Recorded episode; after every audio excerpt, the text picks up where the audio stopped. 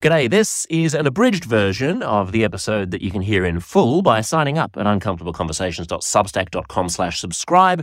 Enjoy the freebie.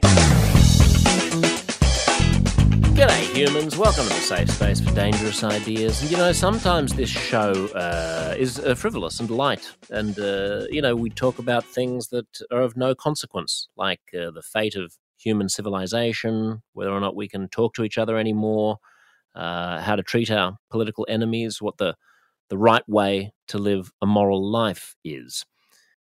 And sometimes when I'm discussing these uh, frivolous issues, I think, wouldn't it be nice to get my hands dirty dealing with the really important stuff of life, the nuts and bolts? And that's where uh, today's uh, guest comes in. Uh, shouldn't really even call him a, a guest. He's an interlocutor. He's a, a co presenter, if you will. A friend of mine, a work colleague, Robbie Armfield. Um, this is the first installment in uh, uh perhaps the, la- the last uh, as well. Uh, you tell me, uh, uh, tell us whether you like it or not, of a segment I'm calling The Deep Questions, where Robbie comes up with an idea, something that he's been noodling on, something that's been bothering him, that something that's been causing some anxiety in his life. And he says, Josh, old uncle, old pal, don't know why he'd call me uncle, I want your advice about this. And so I, I, thought the two of us should flesh out a very, very deep question on the show today.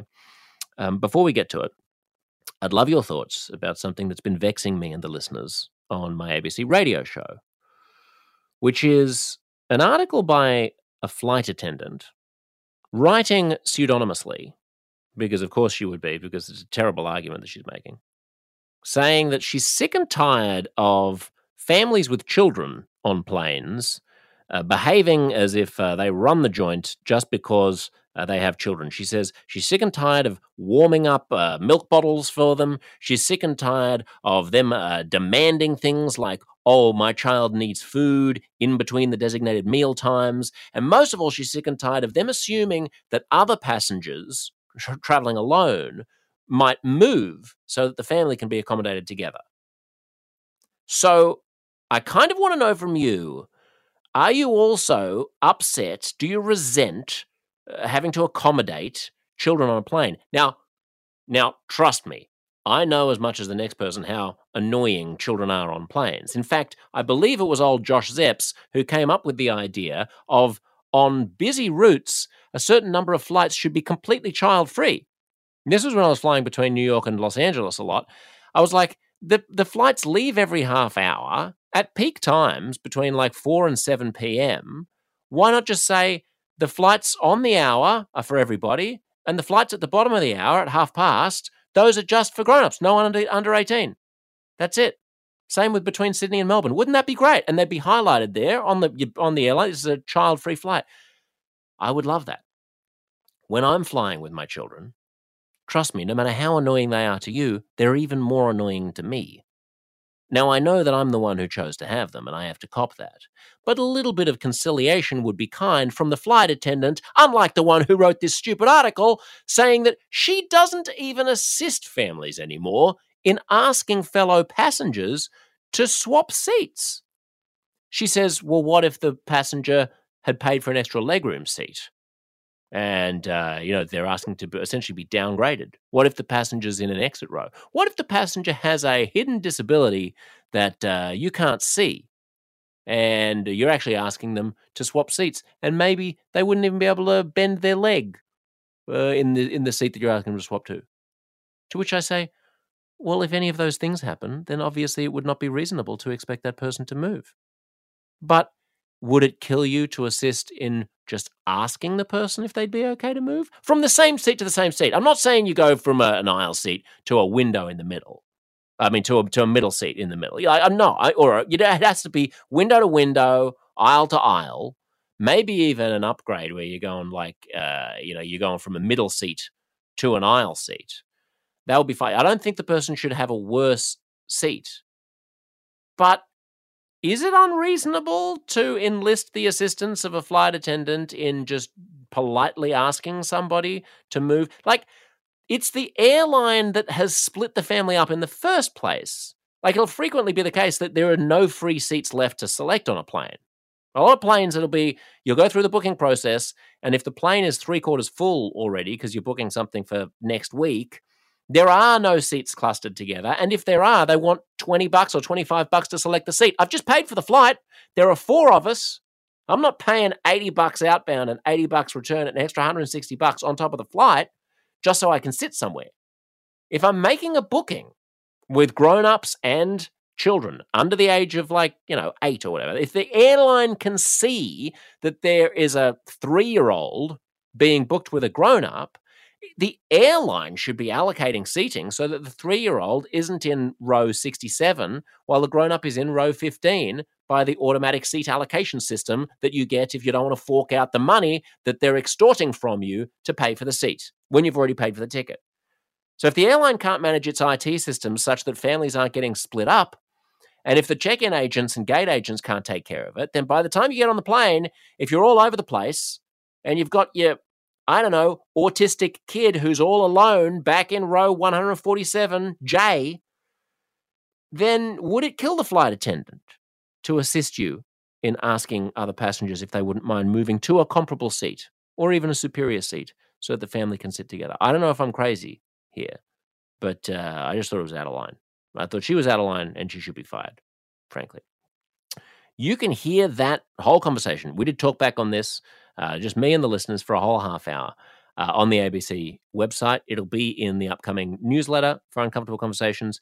Uh, when you subscribe to the Substack, the free version, totally free, totally free, you get the newsletter, and that links to uh, these conversations. And then with a single click, you can hear that. I can't post ABC content on this show for obvious reasons. It's the ABC's intellectual property, whatever I do on the air there. But I can direct you directly to that segment, which is archived, which you can listen to and enjoy uh, after the fact in my newsletter, which you can get uh, by subscribing for free. Uh, so that was one of several fascinating conversations that we recently had. Another of which uh, was with Emile Sherman, who's been a guest on uh, this show, Academy Award winner. It was the afternoon of the Oscars, and he was sort of pulling back the veil on how the politics of running an Oscars campaign works from the studios and the producers' point of view. Like we, you know, we sometimes think of the Oscars as being this, you know, there's a selection process and there's a rhyme and a reason to it, and these they're almost like judges in robes adjudicating the, the Hollywood's best output. And of course, it's not that. It's a, it's run like a political election campaign where movies and studios are all vying and bribing and schmoozing and peddling influence. And uh, Emile is a voter in the Academy, as well as having won an Academy Award for The King's Speech. He was nominated last year at the Oscars. He was there with Jane Campion for The Power of the Dog, which he also produced. Um, he produced Heartstopper on Netflix, uh, you know, huge producer. And so it's fascinating to talk to him about how Hollywood actually runs in the lead up to the Oscars. So you can also hear that on ABC Online. The link to it, a single click from uh, the newsletter uh, from the Uncomfortable Conversations newsletter. Uh, but uh, enough about me. Uh, let's talk about Robbie's deep questions. Uh, please enjoy this inaugural uh, premium episode of The Deep Questions with Josh Szeps and Robbie So, Robbie, what deep, important issue have you brought to me? Um, the notion of defecating in a public space a toilet specifically. Right, and that would be when you say public space, I'm imagining some kind of uh, uh like a public square out in the open. I mean more an, an airport. That's right. I'm on a public space, an enclosed toilet cubicle. An enclosed toilet cubicle, and your issue is what exactly? Whether or not you well. I have issue with doing it there, essentially. Right. Um, but I seem to notice other people beside me in the adjacent cubicles not having that problem at all and I've been wondering about their confidence and how they manage. What's the to, problem that they're not having? They're they're able to defecate with ease, um, loudly, proudly. Right, it comes out.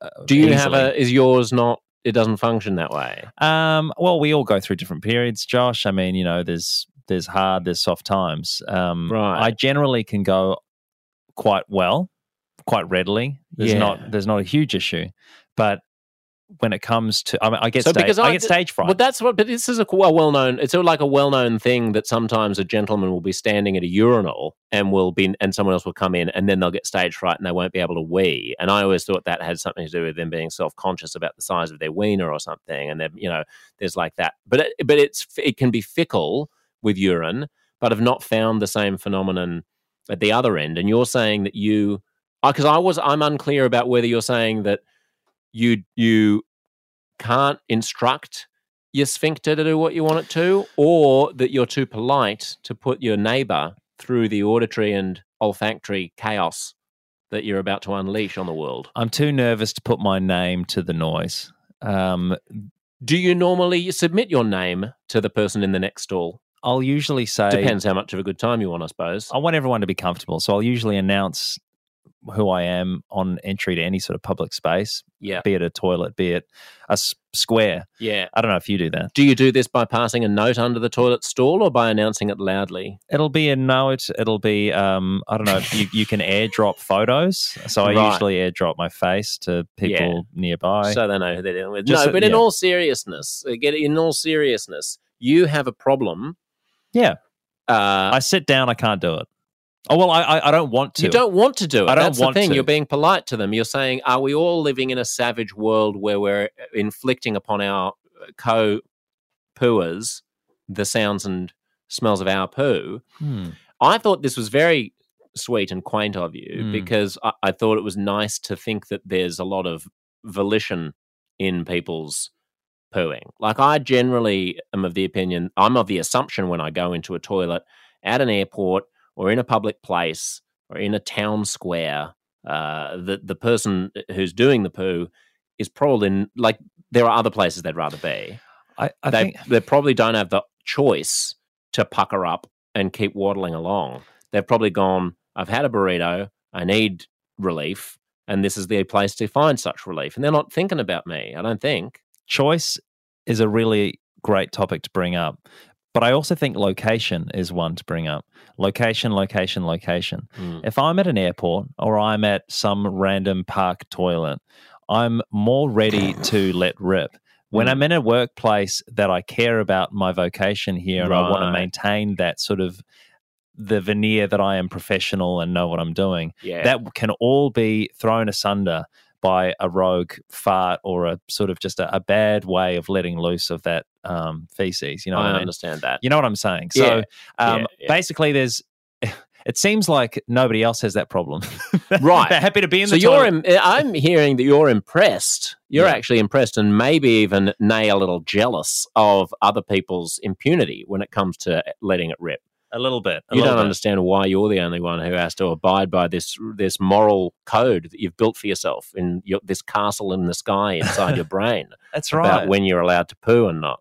I feel coy. I feel coy, and I feel Mm. like I need to keep up appearances, quote Yeah. unquote. Quote unquote. He's literally doing air quotes, ladies and gentlemen. I'm doing air quotes.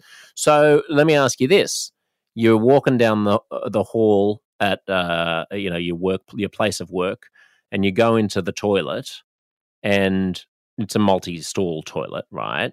And you go in needing to do a poo. One of the doors is closed and occupied, and someone's shuffling around. Do you walk straight out again?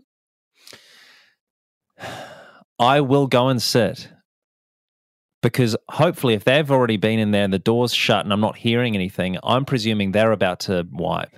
So they are soon to be. So you go and sit and wait. You'll wait like a nervous little birdie um, for them to leave.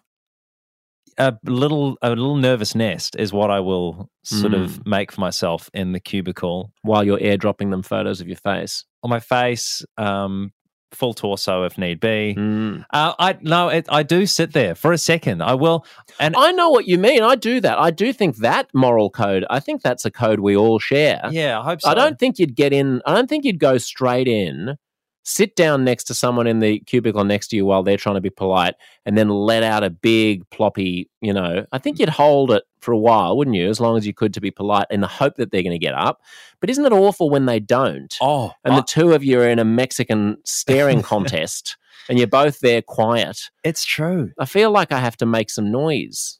I think so as well. Like the, and you sometimes I check if there are there are feet because they're so silent. Yeah. I mean, and, you know, I can be that so then you're peering underneath the in a not at all creepy way. no, not in peering underneath to see if there is a human in the stall next to you. in, in, in no way would I want to see anything more than just the, the corner of the rubber of their shoe or something like this. Like, Would it make a difference? So let's say you're going through and then you see, and then you go in and you look at the shoes and you Mm. go, that's like, that's Josh Szeps's shoe. Or it's uh, it's like Steve Ahern's shoe, who's the general manager of ABC Radio Sydney. Does that change the calculus versus, oh, you know, it, it's just someone, it's just a, that shoe would have to belong to a Gen Zer. I don't care about them. ah, You know what I mean? Is it like status. status thing? I would want to impress the. I would want to impress Steve. I want to. He's my boss. I'm confident. I don't want to. No, so you I would go for the fart. I am confident. I, can- was thinking you'd be polite and not do it if your boss was there, but you, are saying if your boss is there, you go all even further. You go all in. I am. I You am take me. a laxative in the morning and then you follow him in just to prove that you don't care. I think both can be true, right? You could sit down, you could notice the status of the person, and you could either be the polite, quiet, coy, or you could you wanted to show you want to show face that you are one to let rip in a moment that requires it. Yeah, that's Do interesting. you know what I mean? I do, Both can be true. but not in your case because it sounds like you have a problem with controlling your sphincter when you're nervous. But I nobody else seems to. I sit down to other people. I sit down next to other people. This isn't about other people, Robbie. This is Ah, about you. I know. This is about your. do you know what I mean? Do you do you, do you find this? I mean, so you sit down, but you're ha- you're happy to just go. No, I'm not happy. I'm Okay. not happy Right. with myself. You're not happy, but you'll do it. I don't enjoy it. There's I'd rather not. not, poo at all, Robbie. I don't I know, why we're. You know why? I don't know. why are we I- talking about this? Yeah, why are we talking about whether or not we like? Well, that's not true. There is nothing nicer than having needed to go and not having been able to poo, and then suddenly being able to poo. That's great. But I'd like to be built in such a way that I never had to poo. You've got sort of some sort of sack. Well, I, I'm not wishing a colostomy bag A on myself, colostomy but. I'm just wishing that, uh, you know, I, I don't understand. I, when you say, am I happy to sit down next to a total stranger and let rip a, a big poo? No. Big and also, it's really bad if it's, I mean, I don't want to get too graphic, but it's really bad if it is on the softer side and I've, and there is some problems going on in the tum tum then you don't Eh, there is something deeply undignified about the There is. It's fascinating to me how much it's sort of still it, it still has a taboo to it. It feels like to me. You it know, does I mean, we're it's talking. the last taboo mm. some might say we're pre-recording this because it's not fit for. it's not fit It's for not fit for anything. we can to, to, just so that the listener is aware of this robbie suggested that we have this conversation on public radio with people calling in to try to adjudicate whether or not they too i mean this is almost too dirty for uncomfortable conversations let alone for abc radio I maintain it's a good idea, but that's okay. I'm Yeah. I'm happy to do this right now. Yeah. Okay. Thank you very much. so yes, I'm embarrassed to sit down, especially if it's if it's noisy or malodorous in a way that's unseemly. Yeah. But I'll do it because what what other options do I have? Like once you've sat there, bloke next to you doesn't move. You're there for three minutes. You're like, stuff this for a joke. What? You get up and leave? I'm telling you, I've done it, and I'm telling you, I don't feel good about it. Where do you go? I go and I wash my hands, and I flush what like I've- happens to the poo that's inside you? it's it remains stagnant. Oh my god! It turns into a stillborn mess, Wow. and it it screws me up. Yeah. But you know, you get you flush, you pretend like you've done something. I, if I if I need a wee, I'll do a little wee, and I'll pretend like I sit down to wee, which some people do. That's fine. Yeah. I don't really do that, but I will pretend like I do in this situation. Yeah. Does that make sense? It does. It does make sense. So you you have to feign being a German who likes to sit down away. The Europeans are big across. Uh, Oh, do they do to- Yeah, they're Yeah. big in Germany. I think it's someone we've done talk back about it before, and I think it has something to do with the fact that the water level in the toilet is higher, Okay. so uh, there's more splashing if you stand up, Okay. uh, and so the Germans can get quite. You know, particular about that. I really upset a German bloke. Well, we were uni students, and he said the condition of this house is you sit down to go to go to the toilet And I was like, well, that's fine. You're allowed to have that rule. It's not one that I'll comply with. I didn't say that, but I didn't comply with it. And then he came in and he must have been crawling around on the floor on the floor on all fours to spot the because I'm a pretty clean guy. It wouldn't have been a lot of spray, but he would have noticed them. And he came out and he said, Did you did you not do it? I was like, Yeah, no, I don't sit down to do it. He was like, I made I made it very clear. This for the rules. You sit down to go to the toilet. How did he bring this up with you? In first moment I walked in the door. Did that strike you as odd? Yes. That's why I didn't comply. but I mean, the other problem with the big, the, the high watermark there is your location.